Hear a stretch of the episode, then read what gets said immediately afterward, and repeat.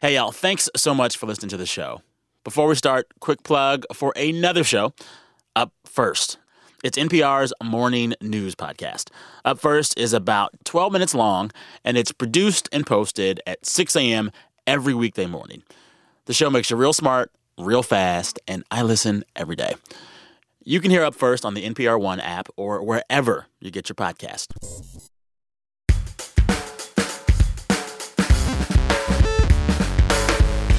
Hey y'all, Sam Sanders here. It's been a minute. Every Tuesday, we bring you a deep dive conversation. Today, I am talking to novelist Danzy Senna about so many things. We're talking about race. We talk about how, whatever your race, it's something that we all kind of perform. We're talking about how the internet and current politics affect all of this. And we're talking about what it means to have artistic integrity in an era of safe spaces. All these issues come up in Danzy's new novel. It's called New People. It's the story of a light skinned black woman named Maria. She lives in Brooklyn in the 90s. The character has a really interesting group of friends, a bunch of young black intellectuals trying to figure out their racial identity. And she has a nickname for them all. It is a very hilarious twist on the N word. You will hear it in the interview.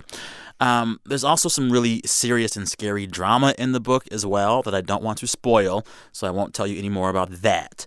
But let me just say, could not put this book down. Also, here's why I think you'll really like this chat.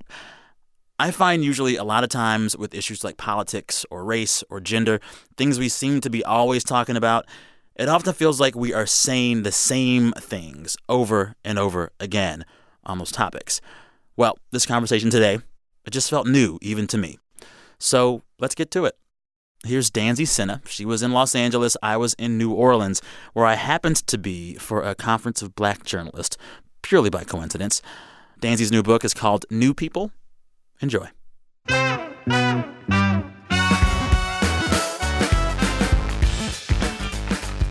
I spent some time reading up on you uh, in advance of this interview, and I have the smallest bone to pick. Oh, good. You said a thing about Los Angeles that wasn't that nice. I used to live there for about two years and loved it. Oh, you did? Thoroughly. I you did. loved I was it? Mar Vista. I loved it. Yeah. Oh, good. What's not I to loved love? it too. I mean, I think I know what you're referring to. Well, then you can say what I'm referring to. you think I'm referring to saying it was boring? Yeah. Is that what I said? well, you know you what I said it's so boring. Uh, go ahead. Well, I was thinking that after I said that, I came here and immediately started having children, and that might actually be the boring part. is that I, I came here and like left my 20s and my youth behind and started to like be a grown up here. So Yeah. I yeah. I don't think of LA. LA is not a boring city, but it's it's for more the that. quiet. I think it's got that necessary quiet that's very productive for creative thinking. Hmm. Is a much nicer way to put it. That is well because it, if I recall correctly, paraphrasing you, you, you said L.A. is so boring that your imagination becomes your life.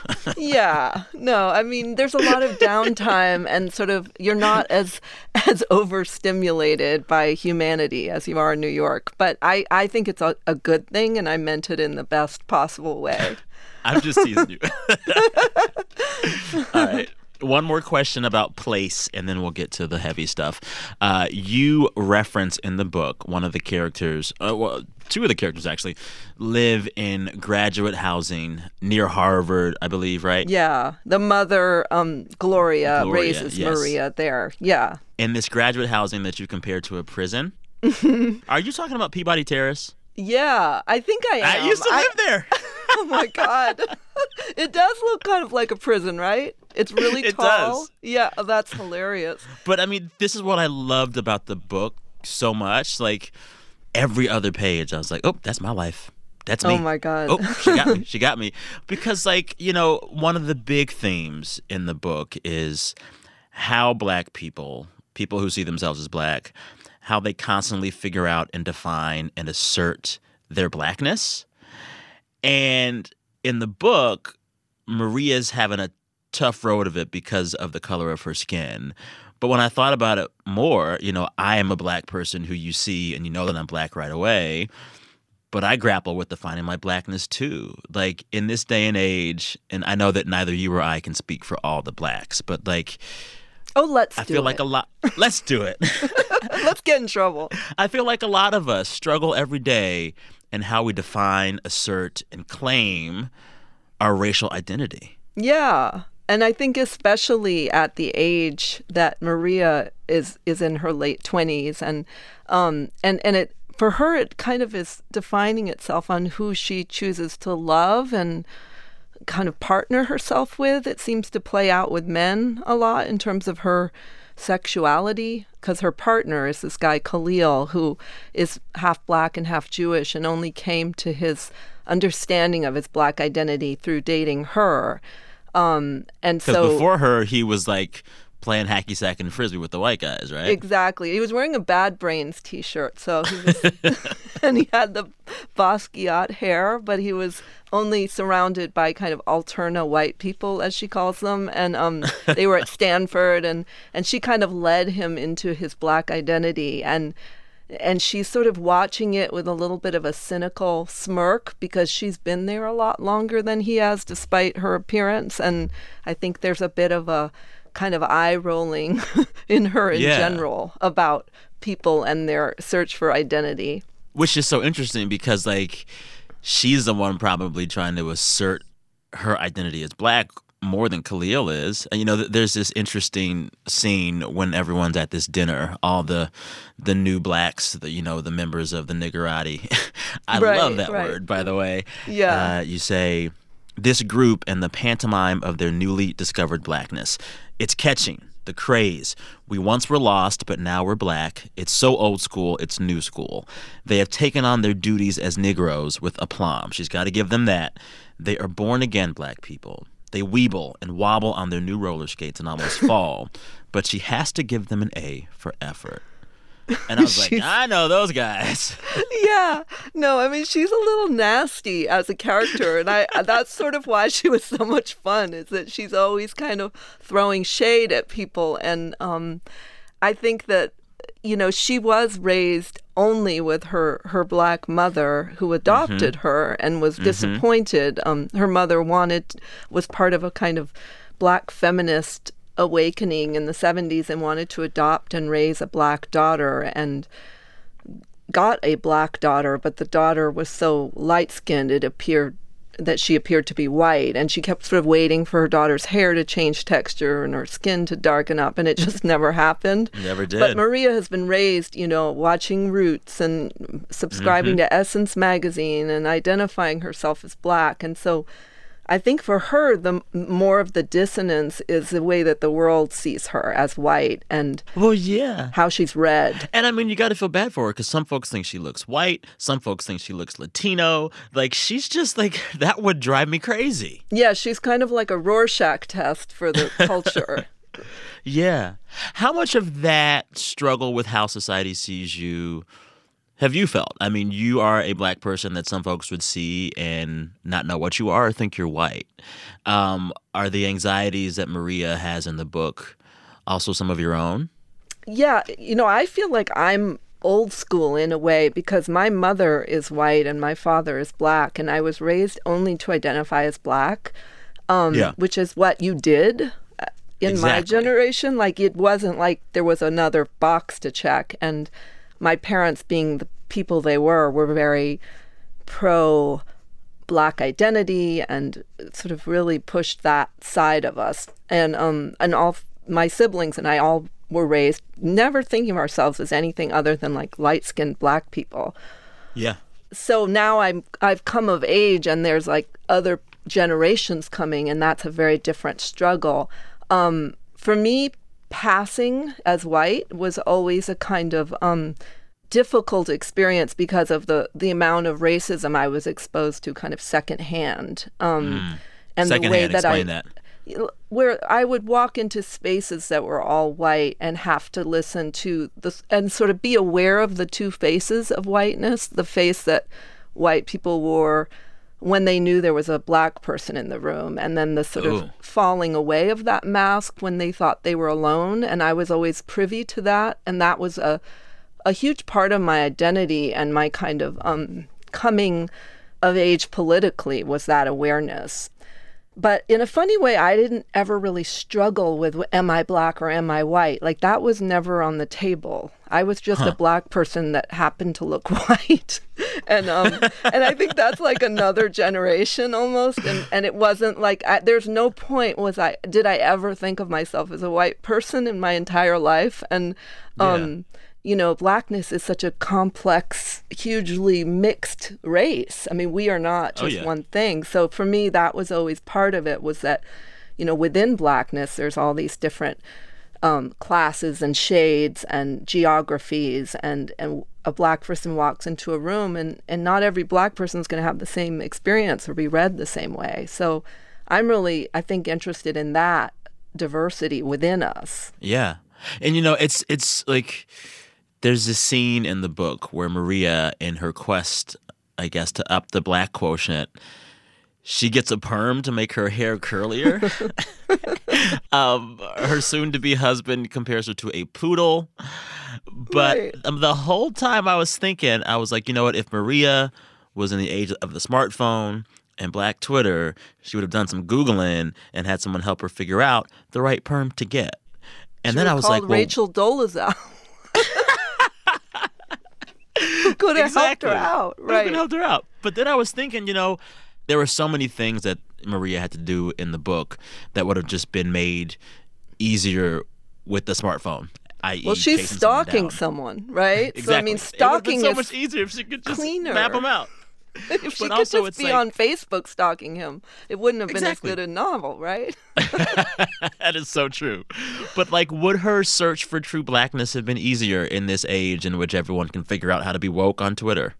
Oh man, um, I don't know because my students seem to struggle and perform their identities in the same way that we did and really and, they, and these are undergrads be, yeah i mean the ones that i'm referring to like there's been I think it's it's like a age old anxiety of a certain age group, you know, where everyone's huh. trying to figure out their identity. Um, do you think that? I mean, do you see that it's easier now to proclaim your is it proclaim your blackness or find your blackness at or like or like make sure that you're doing it enough and well enough. Like it's funny enough, right. I'm, I'm, talking to you now from the NABJ conference, National Association of Black Journalists conference in New Orleans, and it is this wonderful three or four days full of like upwardly mobile nerdy blacks. Right. And we all perform blackness in a very distinct way. We dress like white hipsters right. but also want to make sure that we know all of the words to that new rap song by cardi b. And we do this delicate song and dance of ensuring that we seem equal parts intellectual and down and to ride. Right. Uh huh. It right. is performative. It is totally. It's passing. I mean, we're always doing it, and it's it's very fun for me as a novelist to write about this particular world and and I'm always making fun of my own people and myself first. Like yeah. I I feel completely complicit in everything I'm ridiculing in this book. it's like I wouldn't be able to write about it so clearly if I wasn't fully in in that world and yeah. coming out of that struggle. Um I just remember also, you know, when Maria's in college, like her stridency and and she's sleeping with this white guy and she's kind of but then the whole time saying she hates white guys and it's like girl don't sleep with him then. Exactly. No she's kind of constantly dogging out this white guy at the same time that she's having sex with him. And i love characters that have full on contradictions and you know that are problematic and that do the wrong thing. Like those are the characters I want to be with as a novelist. Maybe not as a person, but as a novelist. so you like, would I'm hang out sure. with Maria.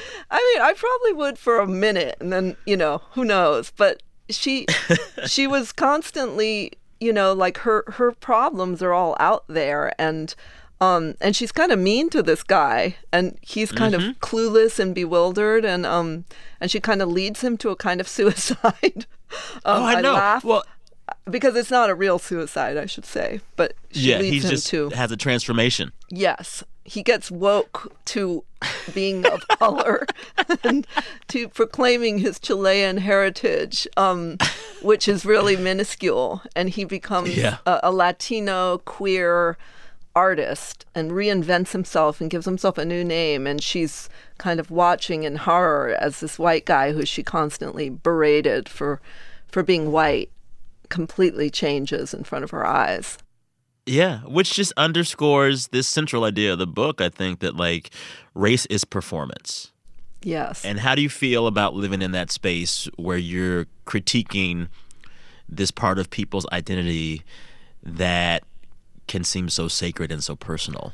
And is it Yeah, hard to live I in feel- that space? Right. I feel very committed as an artist to not allowing for sacred, you know, spaces and for being sort of going to those uncomfortable places and those places Yeah. that you're not supposed to go. And, you know, I think of the artists who I'm inspired by. I mean, a lot of the Harlem Renaissance was what I studied in college. And, um, you know, there was this whole debate amongst the black writers of that time about what we should expose to people about ourselves and you know these Oh, debates yeah. about whether we are allowed like sort of respectability politics Like, don't tell family business, basically. Exactly. And that's killer for you as an artist once you write from that place. And, you know, Langston Hughes wrote this famous essay um, about, I think it was like the Negro artist and the racial mountain, about how, you know, if white people are pleased with what we write, that's fine. If they aren't, that's fine. If colored people are pleased, that's that's okay too. We're pleased to have written what we wanted to write. You know, the culture Huh. has gotten so, I think, um, in the last few years i've i've sensed a kind of self righteousness and a kind of um people writing and speaking in a kind of fearful way around these subjects and there's a place for people to debate what can and can't be said but my my role as an artist is not to kind of enter into that fearful space So then, okay, so we're in this society in this day and age now that lives by speed, brevity, groupthink, hashtag, or seems to at least in social media. How do you maintain bravery and diligence and truth of purpose to these ideals you speak of, of really being subjective and respecting no sacred space? How do you maintain that in light of the environment we currently live in? Yeah, no, it's a great question because I, I keep a, a a small group of people that I surround myself with who Yeah. um who I feel entirely able to say everything to and and you know my Yeah. husband and my close group of women friends and um you know I also have been thinking and talking about this subject for this is my fifth book and there comes a point in your life as an artist when you realize the the worst thing is for you to feel kind of self-conscious when you sit down to write for those hours. And and the worst thing is also not to be amusing yourself. And um I was raised, you know, my my kind of most fearless self was born out of my black identity actually. Like the person in me who ruined dinner parties by outing myself as black and responding to the racism I was hearing. Um, you know, that that was my kind of birth as a writer in a funny way were those moments when I had to assert that self. And um I want to pause you just as a curious black person. What do they say when we aren't in the room? Give me an example. I mean, you can, it's a range and it's funny, like every time it happens to me, it's, it's less interesting. Like it stops being interesting, you know, when people sort of have these conversations that are coded, but not really about yeah. A certain neighborhood and who lives there and whether it's a good neighborhood and and then the kind of coded language might fall away and they say you know you're going to be the only white person in that neighborhood i don't think you should and Wow. and it's like um but i think It's what tiring. what yeah it's it's tiring but it's also kind of boring like it's there's nothing new to be learned about that Yeah. level I'm also just like, wow, stop being so fragile. Like, if I stopped going places because I was the only black person there, I wouldn't leave my apartment. Yeah exactly You know? It's like, exactly but i think um the thing that interests me is the kind of hysteria and discomfort and anxiety that my presence then brings to that space and Once the they know what of you being- are. yeah the feeling of either being betrayed that i didn't announce it before they said the thing or Well, that, how would you go um, about doing it? Hello. right, wear a this sign. is Danzy. I'm black. yeah or to like the other funny thing I've noticed, I mean, these are the more nuanced things, is like they kind of keep telling me that I don't look it, and as if I've never heard that before, and they keep wanting to tell It's like me telling that. a fat person they're fat. They know. Yeah, like wow, you're kidding. Oh my god, I better go look in a mirror. I really thought I, and just the sort of those moments of anxiety are, are kind of interesting. But it's been kind of you know great vantage point to be in as a writer because I think the thing that you can't lose as a writer is your outsider position. Like that's golden for you. Is those places where you felt outside because that's the position you see most clearly from, and um and read in the you know sort of like larger that. sense of that word. Yeah. You can read from the outside. And you know, I've thought about that idea of of someone who's mixed and we're constantly being when you're racially ambiguous and I think this is true for black people who who are read as black, but like you know, you're always kind of being read in a way as other people. Like when hmm. you walk into a room and you're a black man and people get nervous, like they're reading you as someone else, like almost like a ghost figure in their head, right? Oh yeah, and then you're very quick to like do something that disarms them. Yeah, smile really big, make a Oh, the- joke, or like literally put your hands up so they can see your hands. Oh my God! Yeah, exactly. So you're always living with this ghost figure of the the white imagination when you walk into a space. And I had a really moving experience. I went to Japan a year ago and um, was in Tokyo, and I gave a reading with a simultaneous translator to a group of Japanese people. And my first novel, all about passing, had just been published. And afterwards, all of these people stood up one by one, and turned out they were all secretly part or whole Korean. And that their their connection to my book and the subject Huh. of passing in the middle of Tokyo was a completely different cultural context, but they were crying and they were talking about how it had moved them and Wow. it sort of shattered all of my expectations. And and talking to people afterwards, I had this revelation that you know we live in America where we're we're made to think that black literature is like this little shelf in the back of Barnes and Nobles, like mm. separate from other literature. Mm. And when you go around the world, you realize that black literature has been this revolutionizing force on the rest of the world. And it's how people understand their own liberation is through black literature.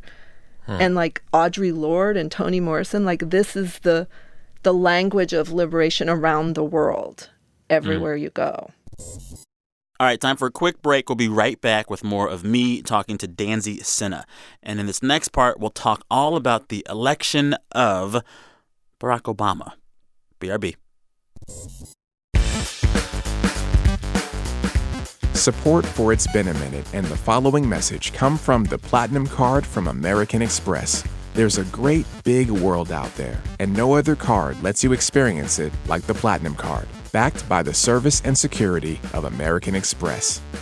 Support also comes from Sunbasket. Sunbasket sends organic and sustainable ingredients to your door, pre measured and ready to go, so you can prepare delicious meals in around 30 minutes. Sunbasket takes the guesswork out of preparation, makes cleanup easier, and you get to skip the grocery store. With meals designed to fit every busy lifestyle, choose from paleo, lean and clean, gluten free, vegetarian, and family options. Get $35 off your first order at sunbasket.com slash minute. Hey, y'all, if you liked this episode of It's Been a Minute, then check out How I Built This. Every week, Guy Raz, host of the show, he talks to the folks behind some of the most inspiring companies and movements in the world.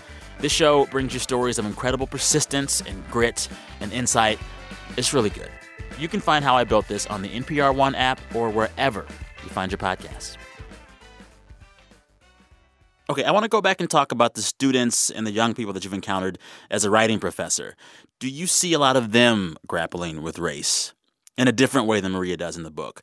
Because it seems like there's more of a fragility now to these conversations. Yeah, I, I I've noticed that. I mean, the character of Maria, we go back to her college days at Stanford, and um, you know, we see her talking trash. She says she's standing in her hallway being professionally black and I love people, that phrase too, being professionally black. And since I read it, I've noticed times throughout my day when I start doing it. I'm like Sam, you're being You're on the clock. black, right? exactly. yes. Yeah, we should all be getting paid for that. Um, you know, like those hours you're clocking, explaining stuff.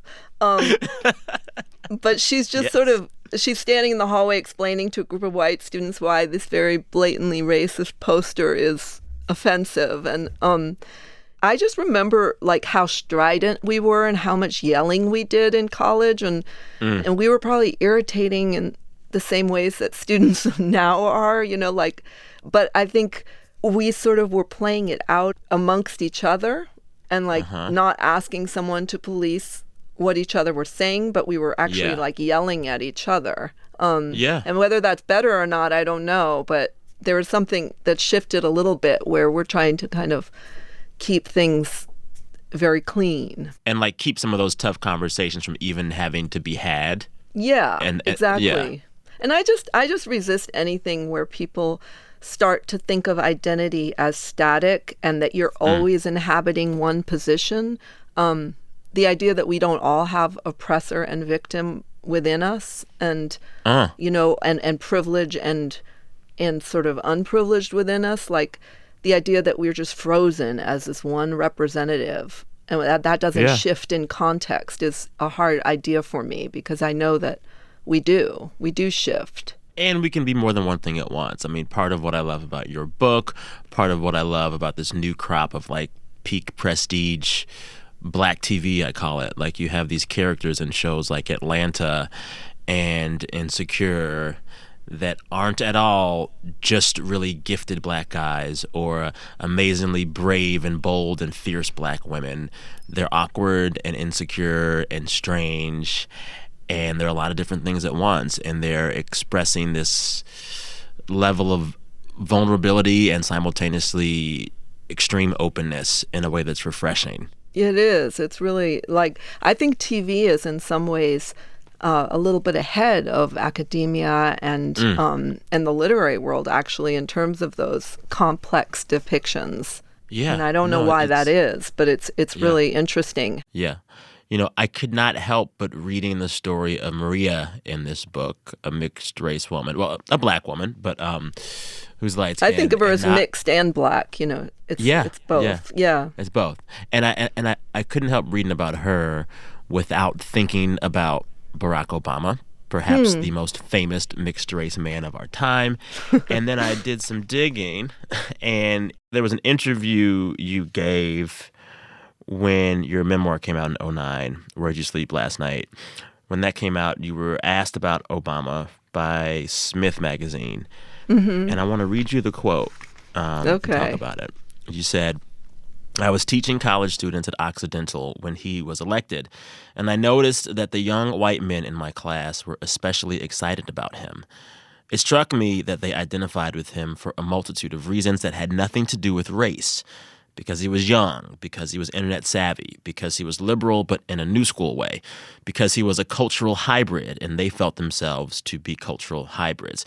He spoke to them as a generation. So his election both speaks to the subtle nature of contemporary racism and also to the transcendence of other identities, which perhaps drew us all together in the end. It Sad seems to like think back to that, right? sad. Why is it Yeah. sad? Explain. yeah, poignant. I mean, just that. I think that was written before we knew what was coming next. But, um, you know, I did notice that. I think that we have this sense of ownership as Black people, you know, but that he was some somebody who there were so many different identities going on there, you know, and my students were were really identified with him and he was not just just ours. He was he was all of these young people's president and a shift in their thinking about who could be president. You know, I, I always assume that um, everybody is passing. And when I walk into a room and I meet a stranger, you know, assume that you don't know everything about this person by looking.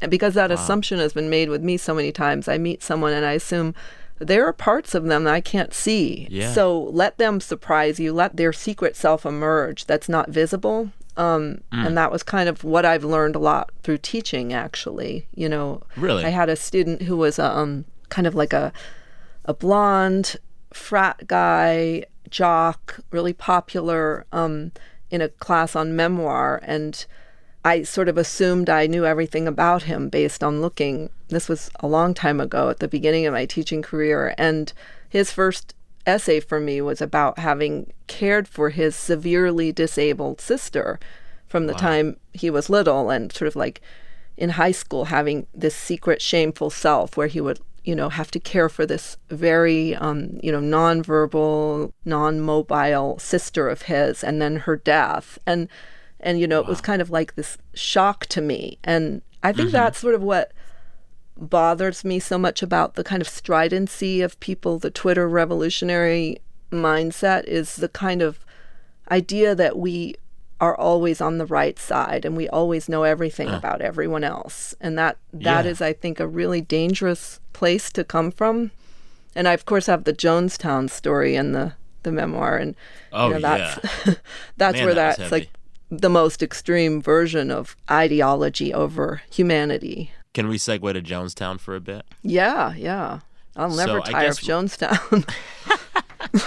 So, um, I don't want to assume that all of our listeners know. Yeah, it's, it, whenever you've heard the phrase "Don't drink the Kool Aid," it's a reference to this 1978 cult um, that um, a thousand people drank poisonous Kool Aid together. A thousand Americans died together under the command of Jim Jones, who was their leader, and um, but most people only know that, if that, and he was a white left wing minister of the People's Temple Church in San Francisco and um, believed in everything that we think we believe in. You know, most of us that I, most people I know would have thought he was great at a certain moment. He was anti racist, he created a multiracial church and um, was an A lot activist of black followers. a, like a lot of black followers and a lot of the people who died there were black and um and created this multiracial utopia socialist utopia where he brought them all to the jungles of Guyana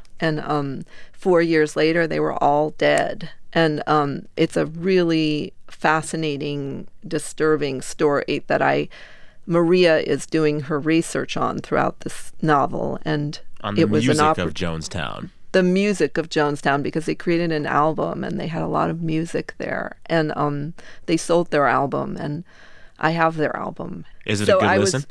It's a really amazing listen actually. And um Wow. but you can't listen to it without the sadness of what knowing that every voice on there is someone who died there.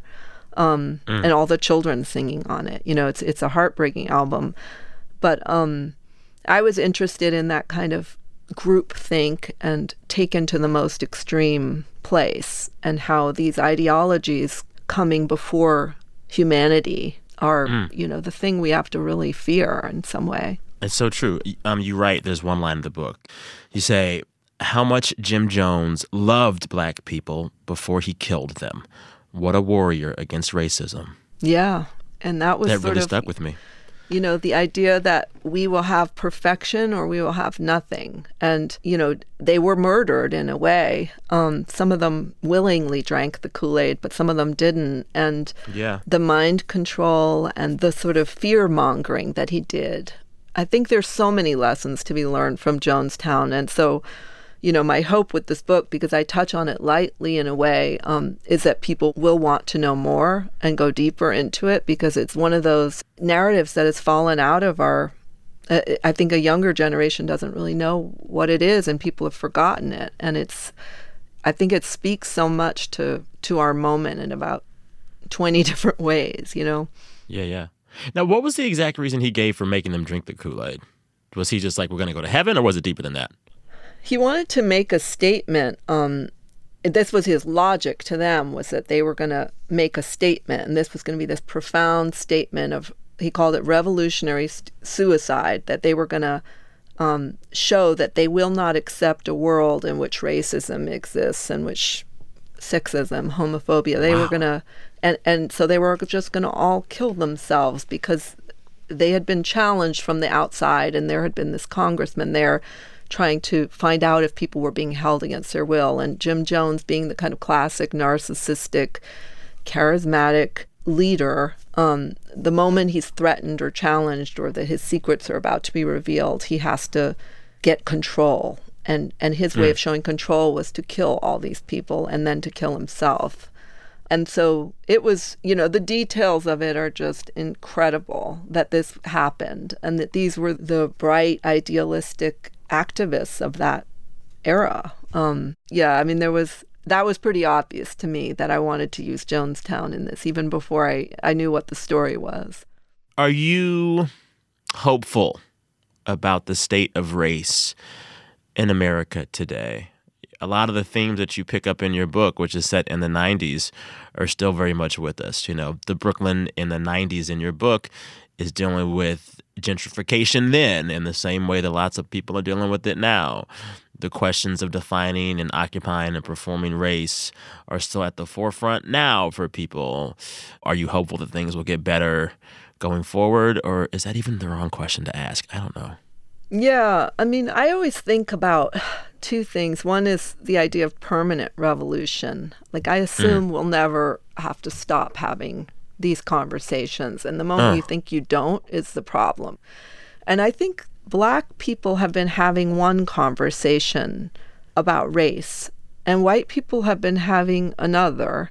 And it's like almost a non conversation. And I say this like understanding that within those categories, there's a diversity of experiences and viewpoints, but in a generalizing way, like there hasn't been a conversation really about whiteness and what mm. is whiteness and what do we and and that started in, when I was in college where people would talk about, you know, white privilege and the invisible backpack and all this stuff, but black people become the site of the conversation and the, the site of the gaze and, and where we place our you know, we, we look to blackness as the way to discuss race. And that's kind of, I think, problematic because it then puts all the weight of it on us. But I, I don't come at it as a, you know, politician or someone who's going to write editorials. I come at it as a novelist and you know, my job is to describe and tell this story, a very specific story. So I don't I don't have any answers. I'm I've you know, washed myself clean of that position. Like I'm here to tell a story and to paint a picture that will hopefully leave you, you know, less certain of these mm. positions than it was when you started. I appreciate you challenging your readers to do that. And the book challenged me, and I just loved it so much. Um, if you talk to Maria, tell her just to chill a little bit. Just yeah, chill she needs just to a chill. little bit. no, but then there wouldn't be any story for me. I need her to keep going, right? That's true. Hey, yeah. well, this just made my day. I really appreciate it. I hope you have a lovely LA day. Thanks so much for having me on your show and for all the great questions. Thank you. Take care. Thanks so much. Bye. All right. Bye. Danzy Senna, she was so nice to talk to. Her new book is called New People. And if you happen to be in the DC area and want to come say hi, I'll be hosting a conversation with Danzy Senna at the East City Bookshop in Capitol Hill on Monday, September 18th. It's a free event. Come on by and say hi if you're in the neighborhood. It's also my first like book chat, so I'll be nervous. So a friendly, smiling face would be much appreciated. Uh, again, East City Bookshop, Monday, September 18th. We'll be back in your ears on Friday with our regular wrap of the news, culture, and everything else. For that episode, send us a recording of your own voice describing the best thing that happened to you all week. Send that to Sam Sanders at npr.org. Until then, thanks for listening. I'm Sam Sanders. Talk soon.